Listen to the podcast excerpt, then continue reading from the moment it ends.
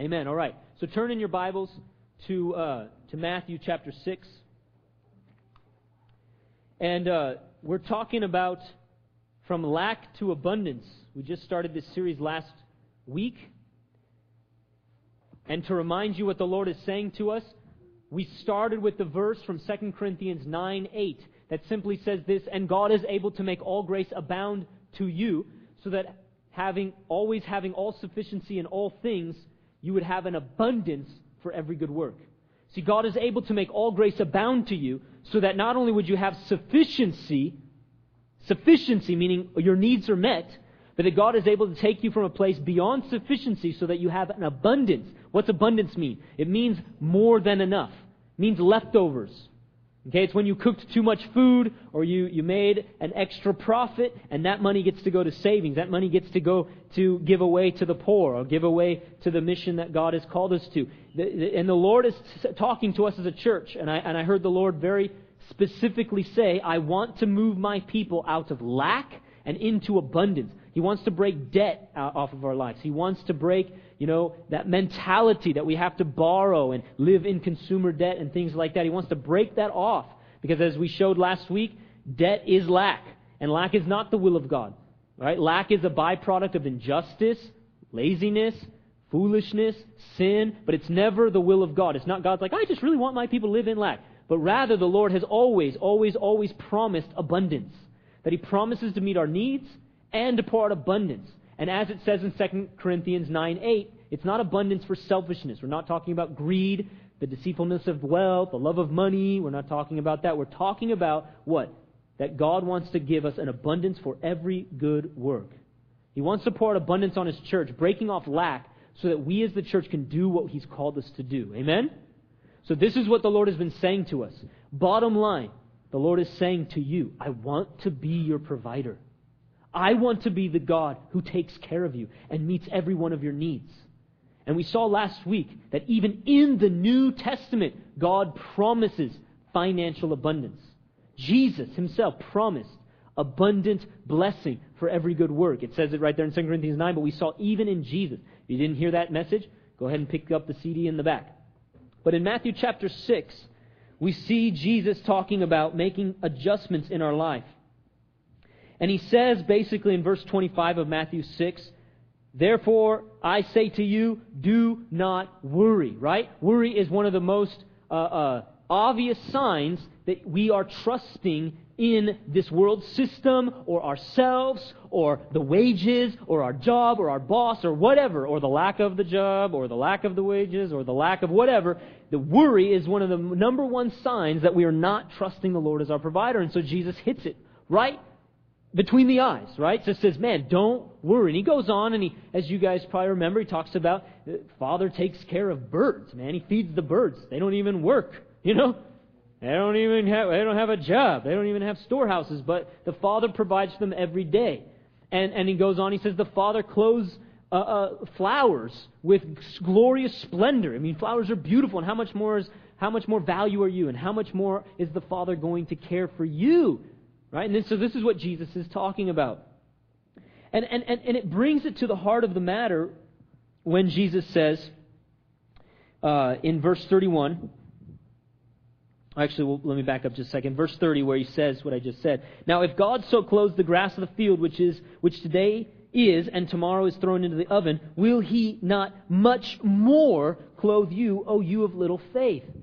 And and again, remember last week I said, if if you want to give good gifts to your children, how much more does Father God want to give good gifts to us, right? And we said, man, the, the comparison, you can't even make the comparison. That's like saying the stars are higher than the roof. Well, I mean, you know, the roof is above my head and the stars are above my head. They, that's true, right? And so we've got earthly fathers and our heavenly Father. But the comparison is like infinitely different, isn't it? That the stars are millions of light years above our heads, and the roof is like just a few feet above my head, right? And so same thing. Yeah, you you you don't want your children to be suffering. You're like, I really want my kids to just live in poverty. I'd like them to live on the streets. You know, what I mean, right? I just wish they could struggle and spend all their life trying to pay off their credit card. bills. No, we don't desire that. How much more does God desire, right? And if, uh, if parents want to give good gifts, not blessing foolishness and rebellion, I mean, we're not talking about that, but giving good gifts, how much more our Heavenly Father? And that's what Jesus is trying to get at all the time. He's preaching the gospel, isn't he? Right? And, and what does Isaiah 61 say? That Jesus preached the gospel to the poor. Do you remember that? Jesus preached the gospel to the poor. And so here it is, right here in Matthew 6, Jesus preaching the gospel to who? The poor. Was Matthew 6 written to, uh, was Matthew 6 written to Americans? Was Matthew 6 written to rich people? It wasn't, was it? Did you know that? Right? Keep, keep reading here. Jesus is trying to say, look, God cares about you. He's your Father. He wants to provide for you. Just like He feeds the birds and just like He clothes the flower, He wants to take care of you. And then in verse 32, now after all these things the Gentiles seek. After all these things the Gentiles seek. What does that, what does that mean? Spending their time worrying, trying to provide it their own strength and their own wisdom, right? What's one of the evidences that you're trying to do it in your own strength? Worry. What's another one? Debt. this is a good sign that you're the one leading the show, right? Living in lack instead of abundance. And Jesus is trying to say, man, all the Gentiles, they seek after this stuff. They, they, they are deceived by wealth. They think money will solve the problem. And, and, and so often, man, it doesn't matter if, you, if, if, you're, if you're rich, Jesus is saying, man, don't trust in your money. But if you're poor, same thing. Don't trust in your money. Don't worry. Don't think that money's your answer. This is the kind of thing that Jesus is trying to get at all, uh, here and throughout the, throughout the Bible. But he goes on, he says, Man, the Gentiles seek after this, for your heavenly Father knows that you need all these things. He knows that you need this. He cares about you. And then he goes on, but seek first the kingdom of God and his righteousness, and all these things shall be added unto you. All these things shall be added unto you. Now, what's the. There, there's, a, there's a big deal thing going on here where he says, man, these Gentiles are seeking after this. They're seeking after this stuff. And you need to seek the kingdom. This is the major lifestyle adjustment that needs to happen. We're going to talk more about that. Because the reality is, if God is my provider, and He is faithful, and if God wants to move us out of lack and into abundance, then we have to begin to make adjustments in our life to align ourselves with what God wants to do. Amen? So we need to talk about these adjustments. Jesus summarized it by saying, Seek first the kingdom. But notice that he says, if you seek first the kingdom, if you'll lose your life for Jesus and the gospel, and you'll give yourself fully to following Jesus as your Lord. Give your money away to other people and not just try to hoard it, and not just try to live in the, the deceitfulness of wealth and the love of money. If you do this, he says, your Father's going to take care of all your needs. Now, who's he talking to? Is he talking to people who are rich? If you knew anything, whoa, there we go. That was just to you know get you to wake up. If you knew anything about this culture, you would know that these people, most of the people he's talking to, don't know where they're going to get their food or their clothing from.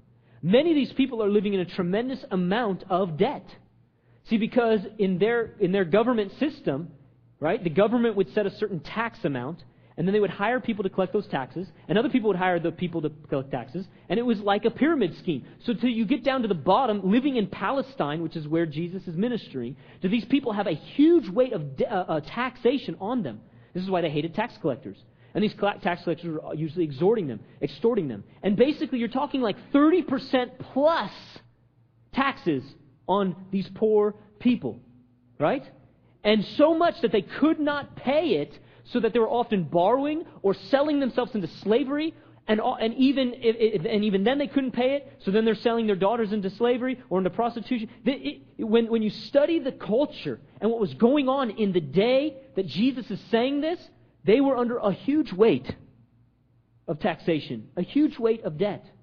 And, you know, we're not necessarily living in, uh, uh, it's not that severe yet. I mean, praise God for a good government that it takes most of the money, I guess, and puts it back into the infrastructure of our nation. I mean, we could praise God for some good stuff there. But we get taxed a lot on stuff, right? And it's, we don't even have to focus there. I'm not even trying to, like, woe is us. But the reality is, is like I said last week, that the rich in America are getting richer and the poor are getting poorer. The middle class is shrinking. That the distribution of wealth, and I don't mean that like in a communist sense, I mean the, the flow of wealth, it, it's, it's, it's not happening. It's not happening. And so literally, they've watched it over the last 20, plus years that Americans are working more hours for less pay, and the standard of living is increasing, and the amount of money people are making is not. And we can tell Americans all we want. You need to cinch your belt and stop spending over your, over your dollar. You know, you need to stop going in debt. And you know what? That's true. That's an adjustment we need to make. We need to learn not to live in debt. We need to learn to trust the Lord to be our provider. And we'll talk more about that. But I don't think that's just the answer to our economy. That's not going to cause our economy to flourish, and that's not going to cause us to flourish. I believe the Lord would say, stop trusting in those things. Stop looking to those other people, those other sources, and look to me. But I want you to understand that Jesus did not say these verses in the context of people who had it all. They were probably struggling more than most Americans. But I know a lot of Americans who are struggling. Whether because of health issues or because of whatever, because of the economy, because they've lost their job, that there is a lot of weight on a lot of Americans. And just because, yeah, hey, we're a rich nation, doesn't mean everyone's not struggling, right? And the reality is, is even if you're like, you know, yay, I'm a rich American, but I don't have a job, like that stinks, right? And the Lord is, Jesus is speaking to people who are really struggling here. And He's speaking in a context. And here's what I believe the Lord is saying. He's saying, stop looking at the government. Stop looking at the world system. Stop looking at the economy. Stop looking at the environment you're living in. What if you are living in famine? What if we are in a recession? What if it does get worse? What if you know, what if the dollar fails? What if, what if, what if, what if, right? People live in so much fear and so much worry. And, and, and, and what if you, you don't have, like right now, let's say you don't have a job. What if? What if your boss isn't acknowledging the work you're doing? What if you're not getting the promotion you think you deserve? What if, what if, what if? Jesus is saying, stop worrying. Stop focusing on that. Stop seeking those things. Why? Because what he is saying here in this context is what he's been trying to say through the whole Bible. No matter what environment or context you're in, no matter who's around you, I am your provider. Amen? This is what the Lord is trying to convince us that I am your provider, that I can do anything I want.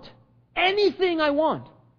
I can do it any time, any place, any way. Nothing can hinder God from providing for you any way He wants, right? Didn't he do that in, in the Old Testament? Did he cause water to come out of a rock? Was it like a little trickling stream? No, it was a full on river that provided water for some two million people. Right? Did, did, did, did he, did he, uh, uh, did, the Israelites die of hunger in the wilderness? No. He rained bread from heaven. How many days did he do that? Forty years. He caused bread to rain every single day, except for the Sabbath, you know, two times on, on Friday and then one, you know, nothing on Saturday. But he caused bread for 40 years. Bread from heaven. Heaven! Can God make money grow on trees? Can he make water come out of a rock? Can he make bread come down from heaven? He can do whatever he wants, right? But they're in a wilderness. But there's no water in a wilderness. There's no food in a wilderness. Oh, but what about, you know, how many American, how many people do I talk to? God's people walk around saying, but you don't understand. We're in a recession. And so many of us bow to that, don't we? We limit God and we limit ourselves. Well, you just said, there's just a lot of jobs, and, and, and I mean, not a lot of jobs, and a lot of people looking for the jobs. I don't, that's how we talk, right? Got to be realistic, right? Okay, well, hey, I mean, come on, Dave, we're in a recession, right? Hey, but can, you know, what about this? Well, you don't know my boss. But, you know, I don't have this. I don't have that. I don't have the skills. I don't have the education. I don't have this. I don't have that. I don't have, right? We talk all about our lack. We talk about what we don't have. We talk about all these things, don't we? And what does that prove? Out of the abundance of the heart, the mouth speaks. Look at what Jesus says in verse 31. Therefore, do not worry, saying. Do you see that? How do you know if you're worrying? How do you know what's going on inside your heart? How do you know who are you trusting? You know how you know that? What's coming out of your mouth.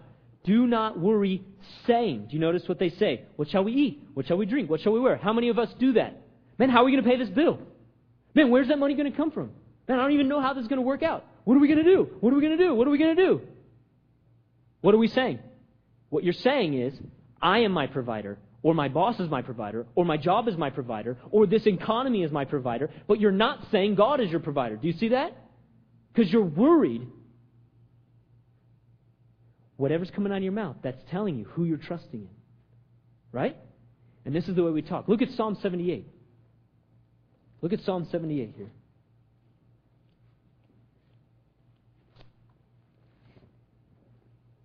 Psalm 78, they're, uh, the people of Israel, it's talking about people of Israel in, in the wilderness. And it says this, verse 12 Marvelous things he did in the sight of their fathers in the land of Egypt in the field of Zoan.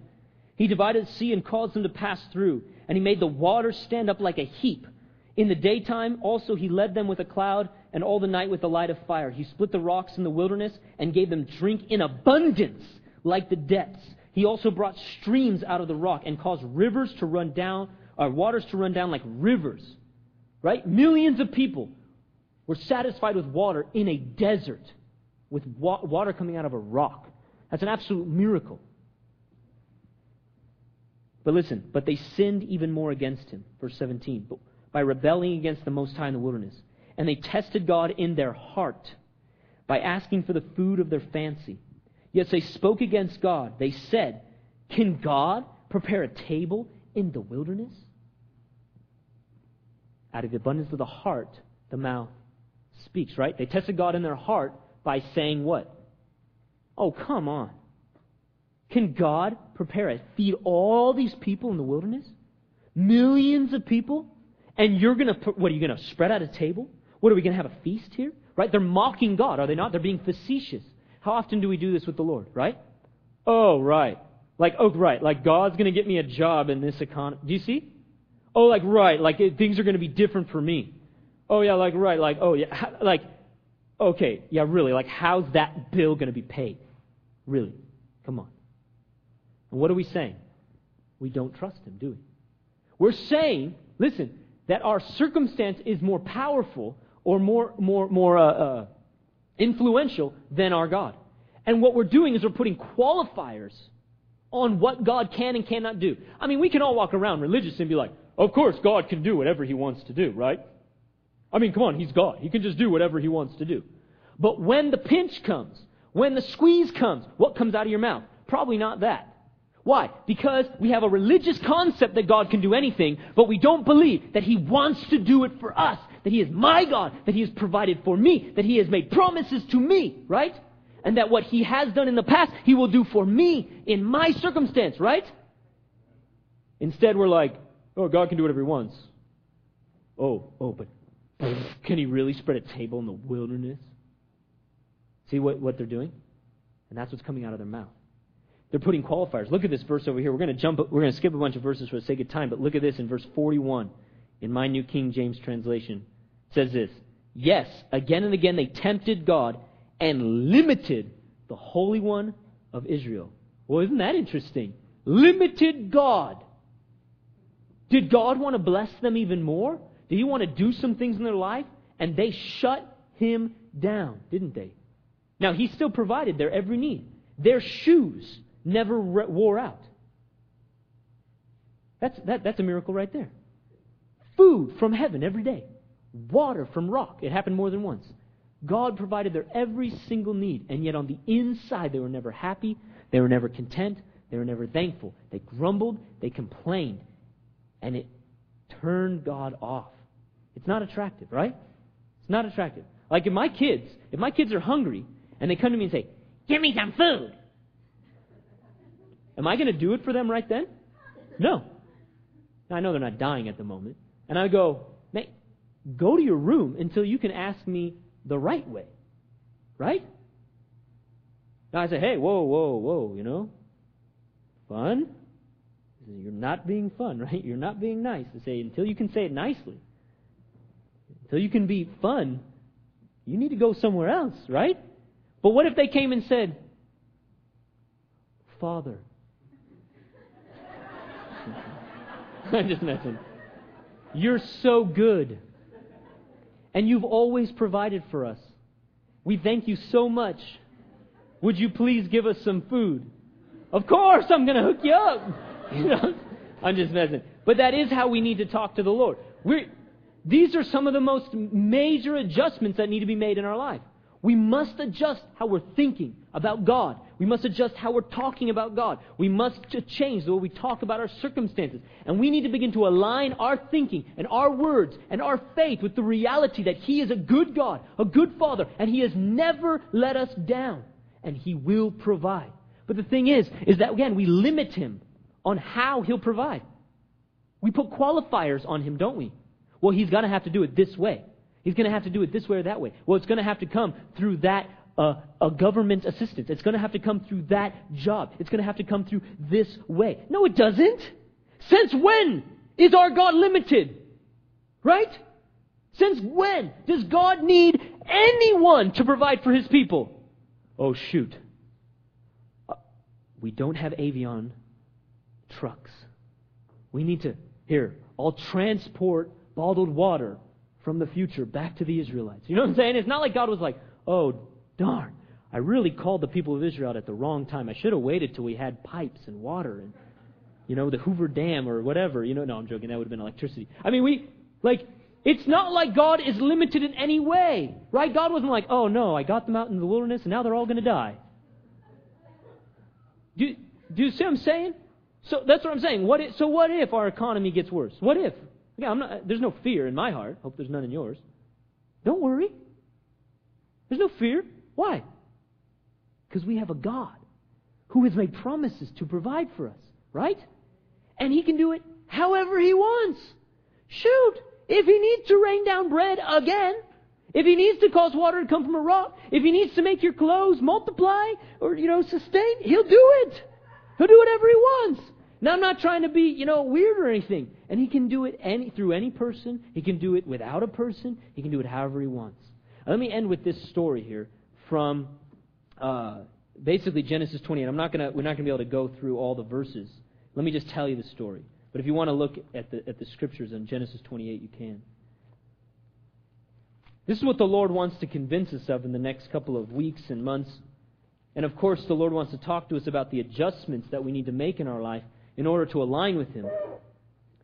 But I want, I, I, want you to understand that the Lord is able, in the midst of, of drought, famine, wilderness, lack, debt, poverty, nothing, recession, whatever, He is able to take that and create abundance. Because what, what, what do we do? We look at our lack and we say, how is God supposed to do all this? We have a huge need with this little bit, right? How is God, where, where's the food going to come from? Where's the drink going to come from? Is God going to spread a table in the wilderness? We say this all the time, don't we? Come on, you don't understand how big the need is and how little I have. You don't understand how big my debt is. I don't have the ability to pay this off. You don't realize how big this is, how big my need is. Right? You don't realize if this doesn't happen, then I'm going to have all these bills and I don't know how to pay them. Of course, that's reality, right? But is God able, with your little, to provide for the big? Didn't Jesus take small pieces of bread, right? Five loaves of bread, and feed how many men? 5,000 men, plus women and children. And remember, they were all satisfied and had leftovers? Right? Is God able to take the little and, pr- and produce abundance? This is what the Lord wants to convince us. It's not just that, yes, God is my provider. He wants to break our wage mentality, our debt. I've got to depend on MasterCard. He wants to break our dependence on the world system, the economy, and whatever. Because even if there is, even if our economy increases, He doesn't want us trusting in this world, right? He wants us to be trusting in Him as our provider. And if things were to get worse, He wants us trusting in Him as our provider. Amen? This is what the Lord is trying to speak to us that He can take a little and make a lot. And He can take, even in the midst of nothing around us, living in a wilderness, and He can cause there to be abundance. So I was meditating, and, and I'll probably tell you a bunch of stories throughout these next couple weeks, but I was meditating on the story of Jacob. And this is what fascinates me about Jacob. I'm going to have to go real quick here, but I think most of you know about Jacob. So Jacob is Abraham's grandson, right? Abraham, Isaac, Jacob. God made a promise to Abraham, I'm going to bless you and make you a blessing, right? Isaac received the same promise. Jacob received the same promise. And you'll see that Jacob, you guys remember Jacob was basically kind of a deceiver. He was trying to live, he was trying to get his, get, become first, become rich, become blessed his own way. Okay? So this is not like the guy is the greatest example in the Bible. Okay? But yet he, he's, he's, he's uh, actually fleeing from home and he's traveling by himself. I'm sure he was afraid because if you're by yourself in the ancient world, you're probably going to get killed or eaten. And uh, so he's traveling by himself. He sleeps on a rock, which probably means he had nothing. Okay? God shows up, has this Bethel experience. God says to him, I will be with you. Right? In Genesis 28, in, in, in, uh, in verse 15, Behold, I am with you, and I will keep you wherever you go, and you and I will not leave you until I have done what I have spoken. He basically promises Jacob, I'm going to protect you. Basically, you're not going to get killed or eaten. And I'm going to bless you, and I'm going to be with you, and I'm going to provide for you, and I'm going to bring you back to this land, and you're going to get this land as your inheritance. And what is God promising? More than anything else, what is God promising? Is he promising that you won't have hard times? Is he promising that you won't run into some, some screwy people? Is he promising those things? No, he says, I'm going to be with you. No matter what you go through, I am with you. Why? Because his presence is the provision for his promise, right? What do we need more than anything else? We need his presence.